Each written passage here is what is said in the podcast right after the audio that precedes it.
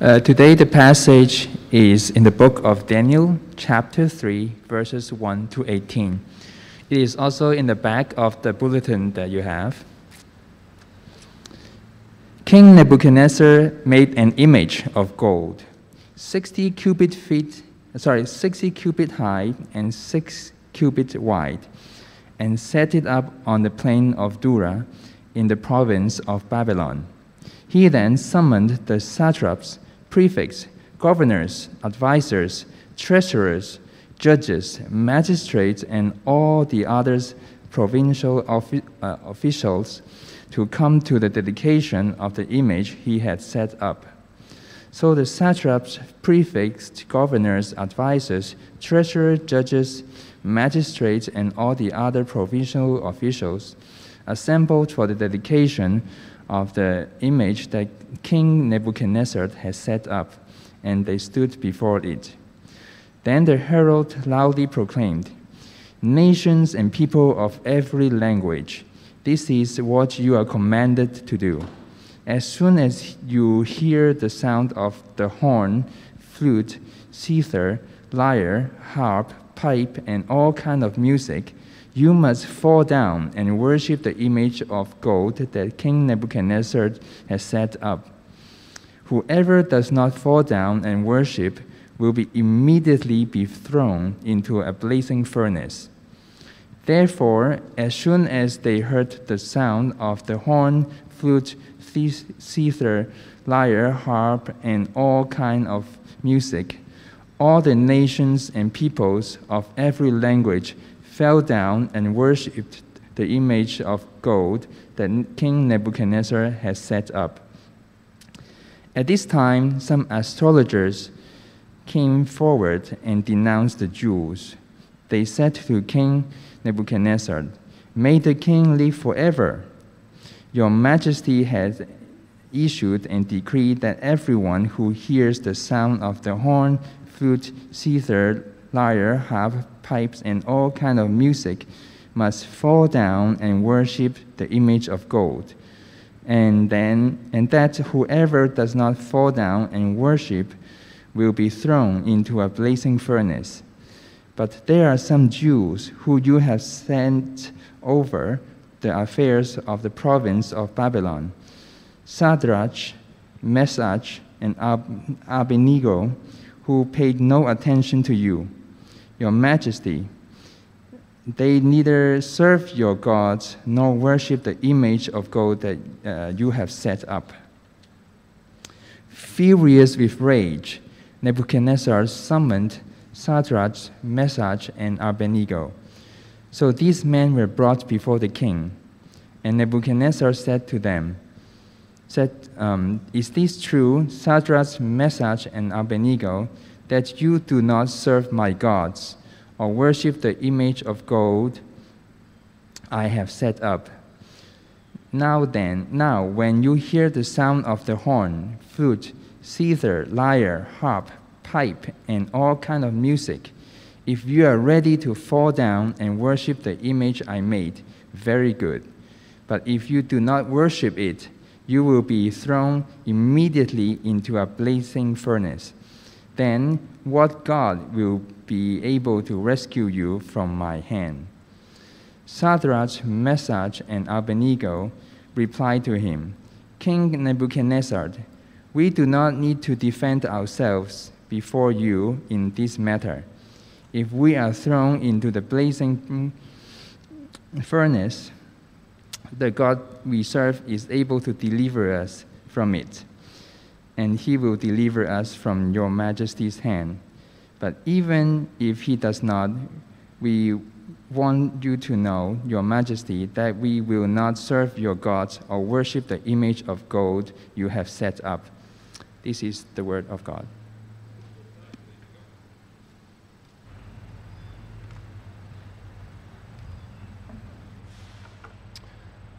Well, thank you very much for your warm welcome this weekend.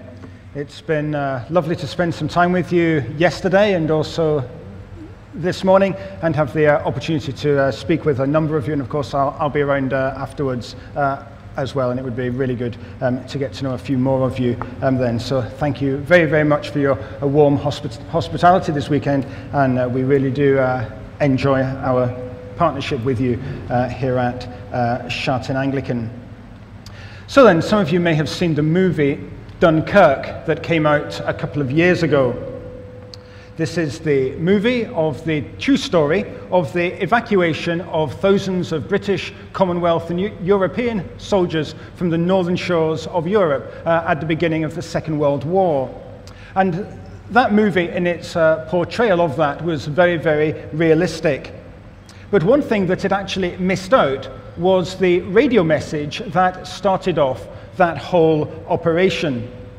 So, what happened was that the uh, Nazi armies were closing in, and a British naval officer on the beaches uh, radioed a message back to London. And his message contained only three words. And they were the words, but if not. But if not. Now, I'm not sure historically whether that code had been prearranged or not, but even if it hadn't been prearranged, it is likely that the uh, story that those three words came from was so well known in England at the uh, at time that it wouldn't have been needed to have been prearranged. It actually comes from Daniel chapter 3 and verse 18 in the passage that we're looking at this morning. And he was saying two things by those words. He was saying, We need rescued immediately but if not, then we are willing to stand and even die uh, if that is necessary. There's a message of great resolution and a message of great bravery. We can see the original words in verse 17 to 18 of our passage, where these three young men, Shadrach, Meshach, and Abednego, say to the king, and this is a slightly more literal translation than the one that uh, we have where we are Our God, whom we serve, is able to deliver us from the burning fiery furnace, and he will deliver us out of your hand, O king. But if not, be it known to you, O king, that we will not serve your gods or worship the golden image that you have set up. And we'll see later on that uh, these words have some great application for us as well. So, here in, in the book of Daniel, we're at the time of the exile, the Babylonian exile. It's around 600 BC, and God's people are in Babylon. And uh, we've been following the progress over this weekend of uh, a small group of Hebrew young men Daniel and his three friends, Shadrach, Meshach, and Abednego. And they seek to remain faithful to God in this new pagan world and pagan context that they find themselves in. Uh, we've been looking at the question of where is God in a changing world? And, and, a changing world is certainly something that Daniel and his three friends had lots of uh, experience of. Their world was constantly changing. Empires were rising and, and uh, falling. Uh, things around them were constantly altering, as they do for us. Yet they were able to remain faithful in the circumstances that they were placed in, uh, and with God's help. And of course, uh, we can too. So then, we're now going to look at this story under three headings, just as we uh, walk through this uh, well known story very simply. And the first of them I've called a powerful idol.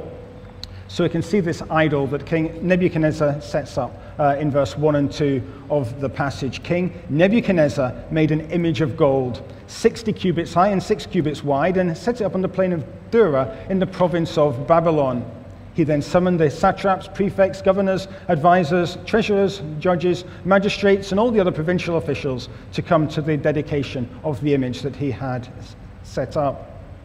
So then let's look at some of the features of this uh, image and then uh, draw out some applications uh, for ourselves in our context as well. So, first of all, we see the appearance of this image. This image, we're told, is about 90 feet high. Uh, that's roughly the same height as the big Buddha uh, over on Lantau Island. And it was made of gold, and it was placed on a plane so that uh, everybody could see it easily uh, from miles around. Probably the sun uh, reflecting off the, the gold uh, would have uh, made it look pretty spectacular. And then anyone who was anyone in the empire was invited to come to a great feast of dedication for it. Uh, we don't know if this image was of King Nebuchadnezzar himself or whether it was of one of his gods. But either way, there was no doubt who was responsible for it and who was behind it. Then we also see something of the image's purpose here. So in verse 4, a herald loudly proclaims, Nations and peoples of every language, this is what you are commanded to do. As soon as you hear the sound of the horn, flute, zither, lyre, harp, pipe, and all kinds of music, you must fall down and worship the image of gold that King Nebuchadnezzar has set up. And so this makes clear that one purpose of this image was basically worship. Nebuchadnezzar wanted people to worship this image that he had established. You must bow down and worship the image of gold that King Nebuchadnezzar has set up. I think another purpose for this image was probably unity. The Babylonian Empire was very diverse, and so what better way to try and unite everyone than to have them all come and worship a giant image of the emperor?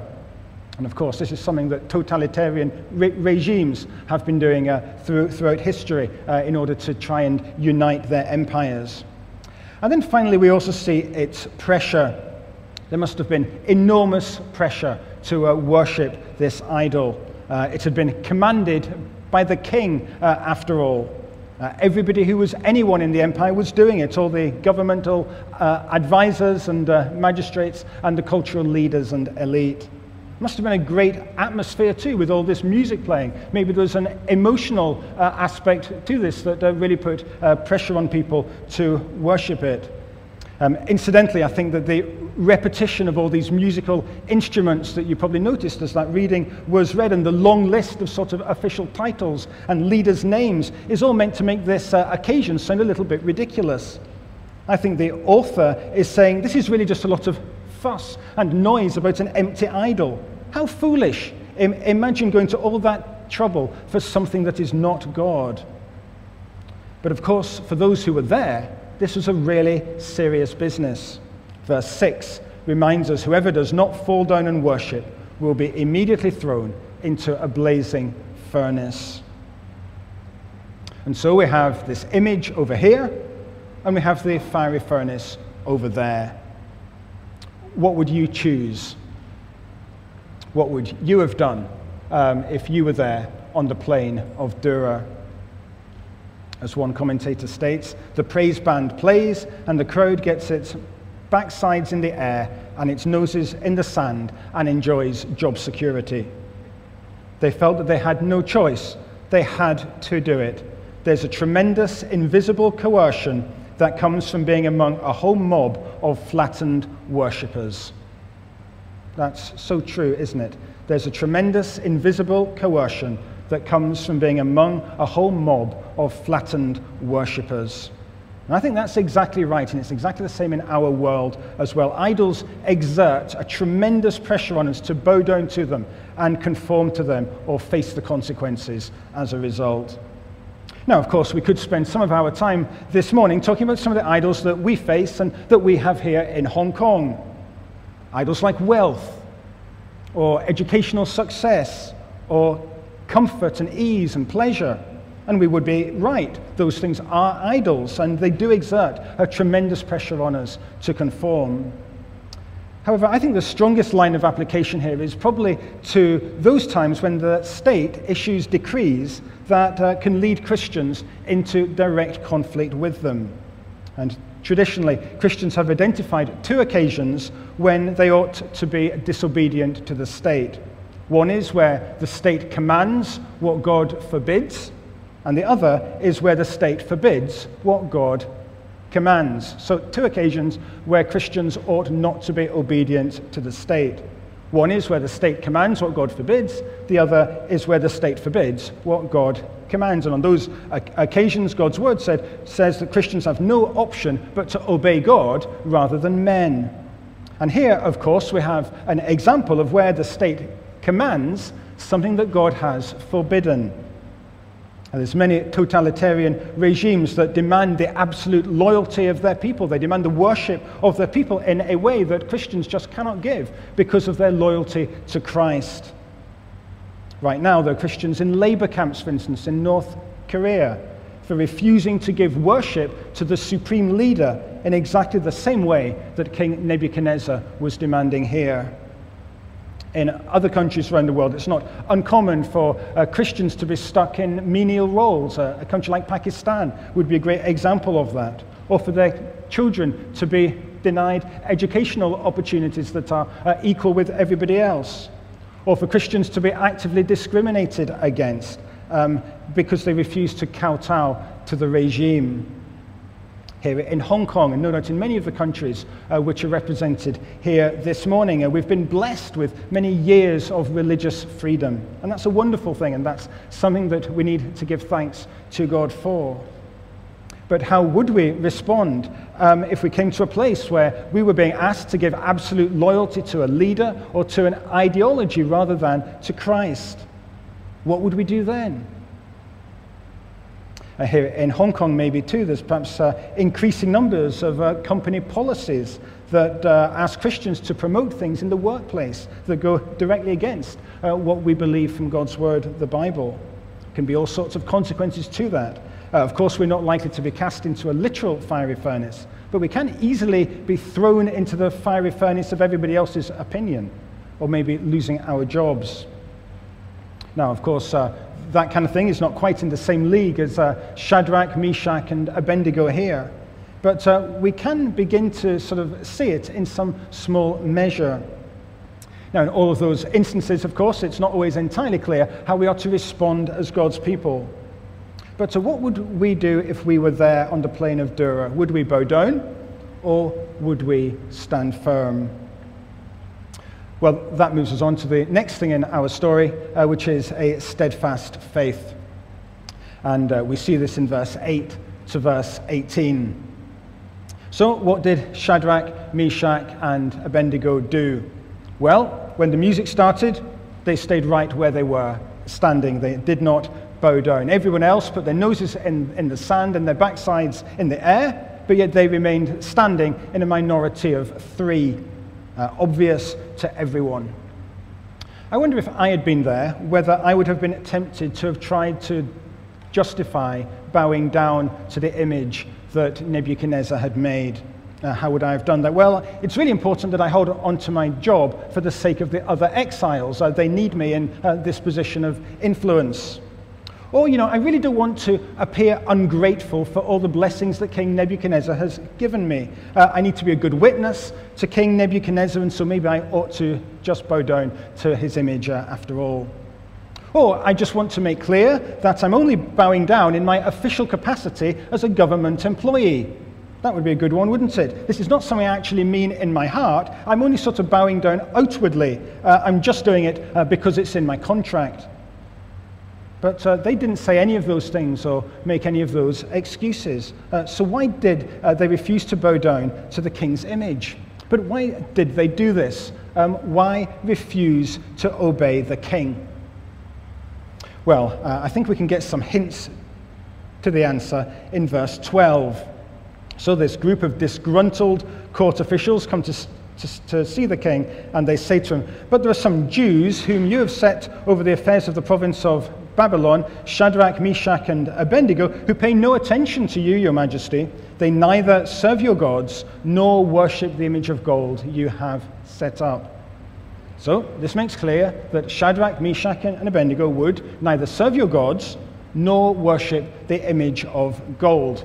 Uh, that uh, may uh, switch on some light bulbs in some of your heads, those two uh, expressions, because of course this is a reference to the first two of the Ten Commandments.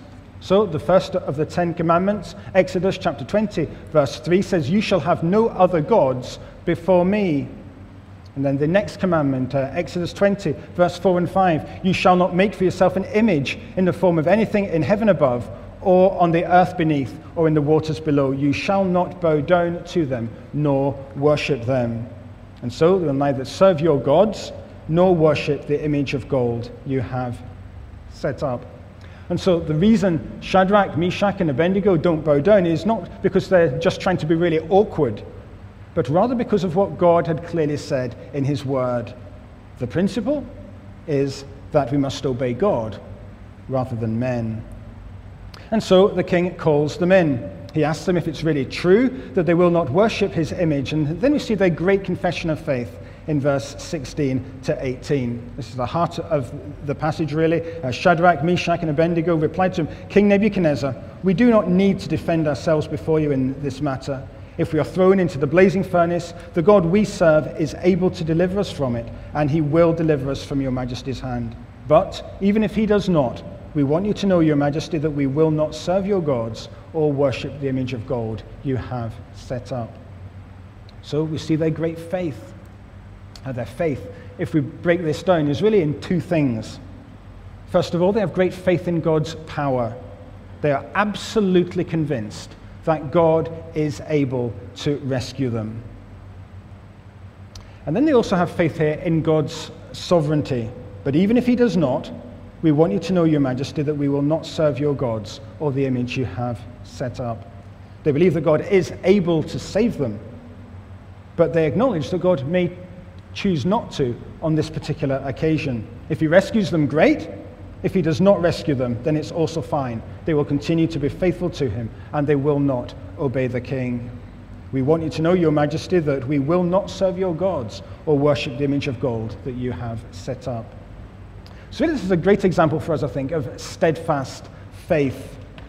I think we could uh, summarize their attitude as do the right thing and leave the consequences with God. Do the right thing and then leave the consequences with God. We need to obey God no matter what happens and then leave the consequences with Him. As uh, one person has said, our duty is to do what is right. That is it. There is nothing more. If doing right means we are ruined, then that is God's affair. Consequences are in His hands, but duty is in our hands. Our job in life is to do what pleases Him, whatever the cost and whatever the outcome. Our job in life is to do what pleases Him, whatever the cost and whatever the outcome. Uh, one of the other movies that I watched last year was Terence Malick's A Hidden Life. And this is a film that's based on the true story of an Austrian peasant, uh, also during World War II. And uh, this Austrian peasant refused to take an oath of loyalty to the Nazi Party in Germany. And it's a really moving film. And one of the things that really stood out for me was just the immense pressure that this person was under to conform. Virtually everybody around him, including members of his own family and even the local priest, were telling him to declare his loyalty to Adolf Hitler. But yet he refused and he just wouldn't give in, no matter what. That's kind of exactly the same uh, determination that we see here. We're to do the right thing regardless of the consequences, even if the consequences are, as were the case for him, that uh, he ended up being charged with treason. So, what about us? Will we do the right thing regardless of the consequences? You know, if we're Christians, we are going to stand out from the world uh, because of our loyalty to Christ? Um, are we ready for that? Are we willing to stand out for Christian beliefs and practices, uh, no matter what the cost? Will I obey God with my sexuality, no matter what the outcome of that will be? Will I fill in my tax forms honestly, even if I end up poorer than everybody else? Will I be committed to church every week, even although there are so many competing priorities? Will I forgive my enemies, even if everyone around me in my workplace is advising me to take revenge? Will I remain loyal to God, even if I'm the only Christian in my family? Well, surely those are only a few of the areas where God might be calling us, might be calling you to be faithful right now. Do the right thing now and leave the consequences in God's hands. Then, what were the results of all this? And this uh, moves us on to, lastly, what I've called an amazing rescue. So, this brings us to the verses that weren't read for us. So, if you look at it, uh, you can see that in verse uh, 19, the king begins to see red. Uh, he's furious with Shadrach, Meshach, and Abednego, and he now commands that the furnace be heated up seven times hotter than usual. In verse 20, he commands his soldiers to tie up Shadrach, Meshach, and Abednego. And then in verse 21, they are cast into the fiery furnace. In verse 22, we read that the flames are so hot that they kill the men who have uh, been throwing them in, thereby choosing that it really doesn't work out well for you if you serve a megalomaniac dictator. Um, most likely, this furnace was some kind of kiln. Uh, maybe it had been used for making bricks, maybe it had been used for smelting the gold uh, for this uh, image. And so Shadrach, Meshach, and Abednego would have basically been put in the top So they would have basically fallen down into the flames, but yet the king would have still been able to have seen what was going on in the furnace uh, through the entrance to the kiln. King was probably expecting a few brief screams and then silence. However, if we look at it, this amazing dialogue then takes place. So, verse 24 Then King Nebuchadnezzar leaped to his feet in amazement and asked his advisers, Weren't there three men that we tied up and threw into the fire? They replied, Certainly, Your Majesty. Verse 25, he said, Look, I see four men walking around in the fire, unbound and unharmed, and the fourth looks like a son of the gods. Then you read verse 26. And Nebuchadnezzar then approached the opening of the blazing furnace and shouted, Shadrach, Meshach, and Abednego, servants of the Most High God, come out, come here. So Shadrach, Meshach, and Abednego came out of the fire, and the satraps, prefects, governors, and royal advisers all crowded round them. They saw that the fire had not harmed their bodies, nor was a hair of their heads singed. Their robes were not scorched, and there was no smell of fire on them. So there's this great miracle of rescue that had taken place. Uh, we're not quite sure who the fourth person in the fire was. People have often speculated, you know, was this a sort of pre incarnation appearance of Christ? Uh, in verse 28, uh, Nebuchadnezzar seems to think that it was maybe an angel of the Lord. Uh, but the reality is, we don't really know. Uh, what we do know for sure is that God was with his people uh, in their suffering for him. There's no guarantee, of course, that we will be rescued when we take a stand for God. This passage is descriptive of what happened to these uh, young men, not prescriptive for us. But yet, it is a guarantee that God will be with us in the midst of the flames and what we are going through, uh, like He was here. And that's a great comfort for us. As one person has uh, summarized well, God gives us no guarantees about rescuing us from suffering. What He does give us are guarantees about where He will be when we do suffer. I really like that. God gives us no guarantees about rescuing us from suffering. What He does give us are guarantees about where He will be when we do suffer. He will be with us. When God's people suffer for God's purposes and God's glory, God will never leave them alone. Um, I think it's possible that Shadrach, Meshach, and Abednego would have known the wonderful promise from uh, Isaiah 43 and verses 2 and 3 that was written uh, just before the exile, where God promises his people, When you pass through the waters, I will be with you. And when you pass through the rivers, they will not sweep over you. When you walk through the fire, you will not be burned. The flames will not set you ablaze. For I am the Lord your God, the Holy One of Israel, your Savior. And then when we come to the New Testament, we see even more clearly that Jesus is with us by his Holy Spirit. In Matthew chapter 28 and verse 20, as Jesus sends his disciples out into the world, he says, I am with you always to the very end of the age. When we obey God, we can be sure that Jesus is with us. And then we can have even greater confidence than Shadrach, Meshach, and Abednego because we know for sure that Jesus will ultimately rescue us on the last day. This is really the great news of the Christian gospel. The good news of the gospel is that God created us. He created us to know Him, to love Him, and to live life in relationship with Him. Yet, of course, we've all fallen short of that and have rebelled against Him in many ways if you like. We've all put our backsides in the air and our noses in the sand so far as idols are concerned. And so we rightly stand under God's wrath and just condemnation. But yet, the great news of the gospel is that God is gracious and merciful. Even in anger, God remembers mercy. He sent Jesus Christ into our world as one of us. He lived a perfect life where he was always faithful to his Father in heaven and uh, never once worshipped idols. And he went to the cross for us taking all of our sin and idolatry, offering us the free gift of forgiveness from God in its place, uh, if we'll place uh, our faith and trust in Him. And so this passage really reveals to us God as the ultimate rescuer. He may choose to rescue us from the fiery furnace or not, but we know for sure that we can be confident in His ultimate rescue uh, from those things that are ultimately count, like sin and death and hell. And so if you don't know him yet as your rescuer, let me urge you uh, that you should seek him this morning. For those of us who are Christians already, this passage should greatly increase our faith in God.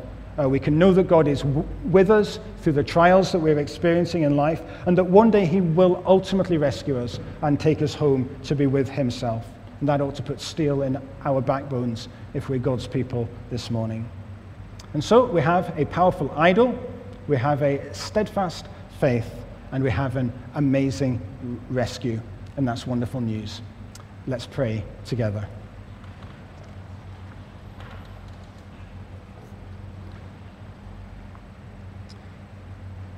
Father in heaven, we want to give thanks this morning for this wonderful example of these three young men who stood so faithfully for you.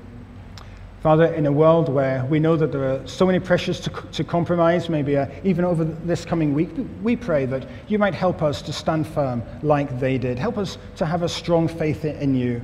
Help us to know that you are always with us, and help us to be confident of uh, our ultimate rescue through Christ. And uh, we, we ask all of these things now in Jesus' name. Amen.